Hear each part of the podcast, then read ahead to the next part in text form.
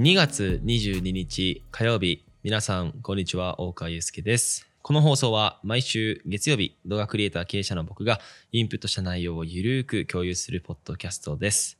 えー、今週の本は社員をサーフィンに活かせようパタゴニア経営のすべてという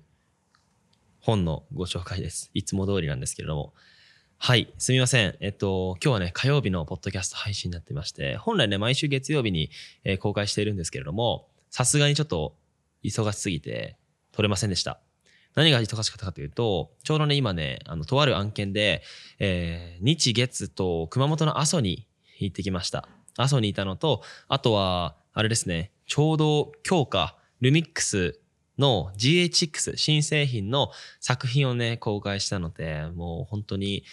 あの、今までね、動画仕事をしてきた中で、本当にここまで多くのクライアントさんに作品を求められたりとか、作品制作ですね。あとレビューだったりとか、本当にね、たくさん仕事いただけているので嬉しい限りなんですが、こういうふうにちょっと時間がね、なくなってしまっているので、あの、いわゆるその自分たちのその事業を作るっていう軸を持ちつつも、あの、そういった動画のお仕事をね、やっていけたらなと思っております。はい。それではね、ちょっと長くなってもあれなので、早速、えー、今週ね、インプットした内容、皆さんに共有したいと思っています。えー、社員をね、サーフィンに行かせよう、パタゴニア経営のすべてと。これはですね、正直、社員をサーフィンに行かせようっていう、えー、そのことに対してあんまり触れてはなくて、結局はパタゴニア経営のすべてについて触れてる本ですね。で、一緒に今ね、カメラブランド、えー、アクセサリーを立ち上げている、その、シンさんっていうね、あの、仲間がいるんですけれども、彼がこの本を、まあ、おすすめしていたので、まあ、これ読まなきゃあかんなということで、あの、購入しましたと。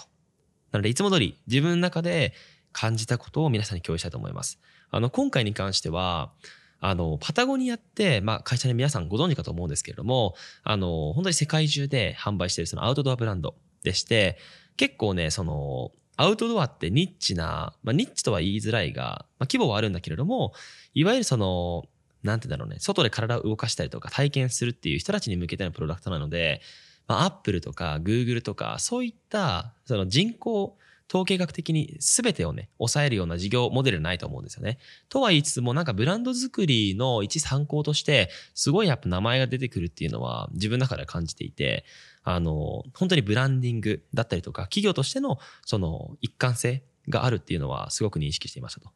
で、そういうね、パタゴニアの本を読ませていただいたんだけれども、今まさにその Q、カメラアクセサリーブランド Q の、まあ、ブランディングだったりとか、あの、ユーザーさんとのコミュニケーションのあり方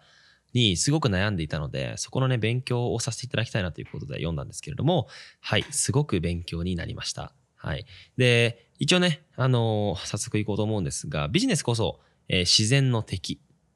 って言ってるんですよね。だからそのビジネスを作っていく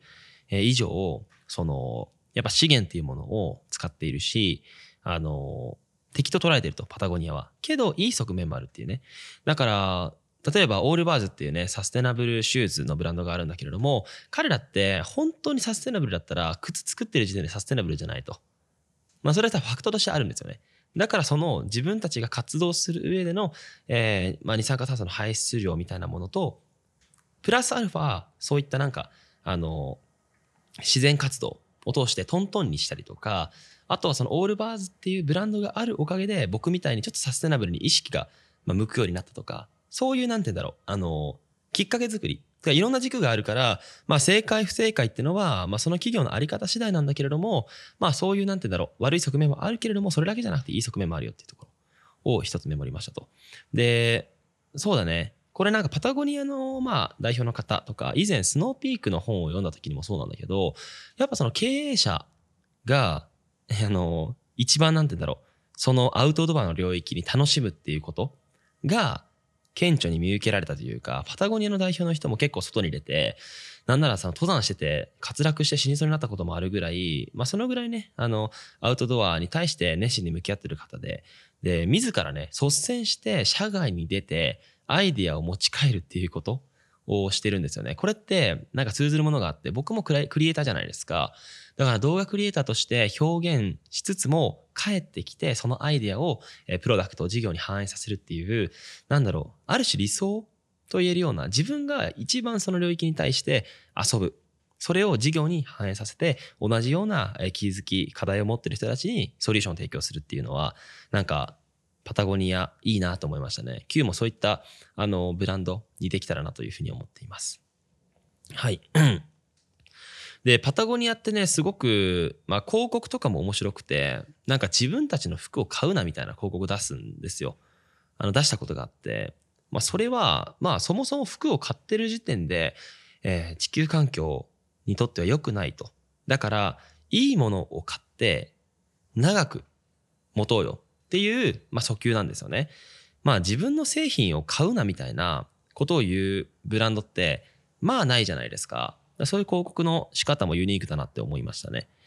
で、ここね、成長企業やありがちな失敗というところで、まあ、新しい責任者に叱るべき教育っていうものを、えー、できていない。パタゴニアの失敗は、以前8つの部品、3つの販売部門という経営陣の能力を超えるややこしさが、まあ、あったと。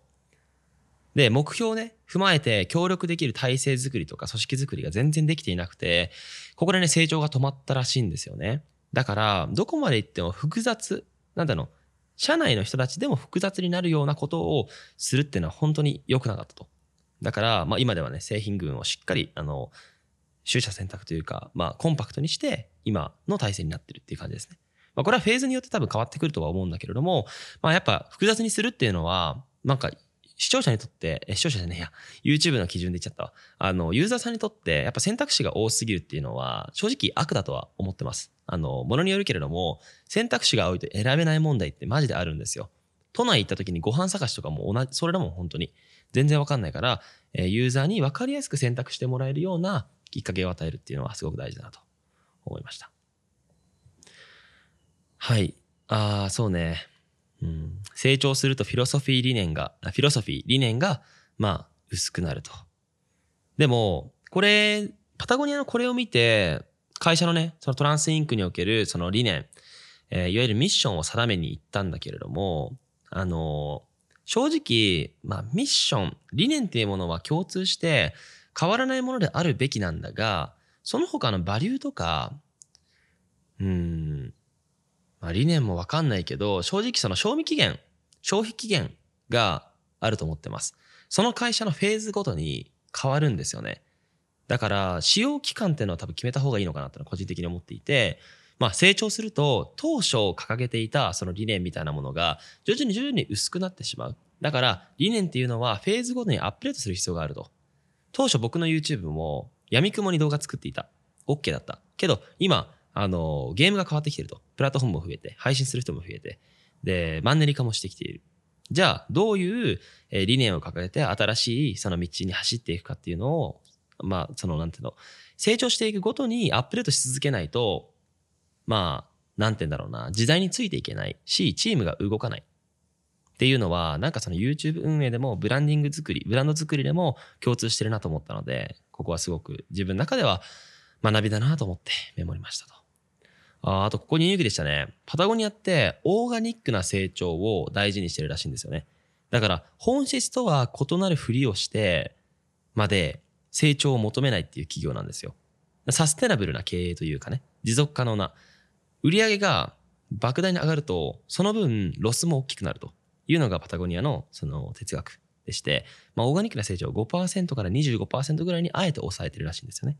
まあ、あと、直販と代理店の使い方も、直販の割合っていうのを決めてると。そのぐらいパタゴニア自らの、えー、コミュニケーションを大事にしているしえ、パタゴニアがコミュニケーションを取らない代理店の数とかもしっかり狭めている。そのぐらいブランド、コミュニケーションをコントロールしてるんですよね。ここに関しては、まあ、アップルとかそういった企業とも、えー、通ずる部分はあるのかなと思っています。あとこれ本質。最高の製品を作る。まあ、製品がないと理念もクソもないっていうね。だからどこまで行っても、製品、ものづくり、そして人々の課題を解決していく。っていうのが大事か思いました。で、その製品の何がいい製品なのか。品質とは卓越度っていうのが書かれてるんですよね。けど、品質ってのは主観的だから、しっかりそこを定義しなければ、デザイン基準も定めることができない。だから、言語化しましょう。あの、品質とか、いい製品の定義を定めましょうっていう学びがありました。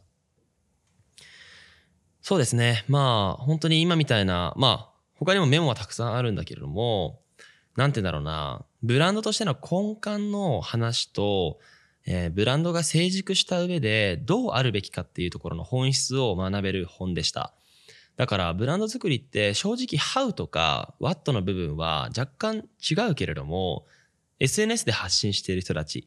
もういわゆるブランド作りをしてしてると思っていてなんか YouTube での、まあ、SNS での大川祐介っていうブランディングとそういった企業のブランディングっていうのは本質的には同じ要素がすごくあるなと思っていてめっちゃ勉強になってます。はい。なので、えー同じようにブランドを向き合いたいという方、自分のセルフブランディングをしていきたいという方は、このね、社員をサーフィンに行かせようパタゴニア経営のすべてを読んでみてください。ちなみにね、サーフィンに行かせようっていうのは、いい波があったらサーフィンに行けるくらい、えー柔軟で、えーまあ、能動的な自分の業務を分かっている。自分の目標を分かっている人たちと、まあ、仕事にしよう、仕事をしよう。そしてそういった文化を作っていこうっていうものの表れだそうです。だから僕もサーフィン行けるような、あの、会社をね、作りたいと思っています。あんまサーフィン全然できてないけど。はい、そんな感じで今日も最後まで聞いていただきありがとうございました。皆さん、バイちゃん。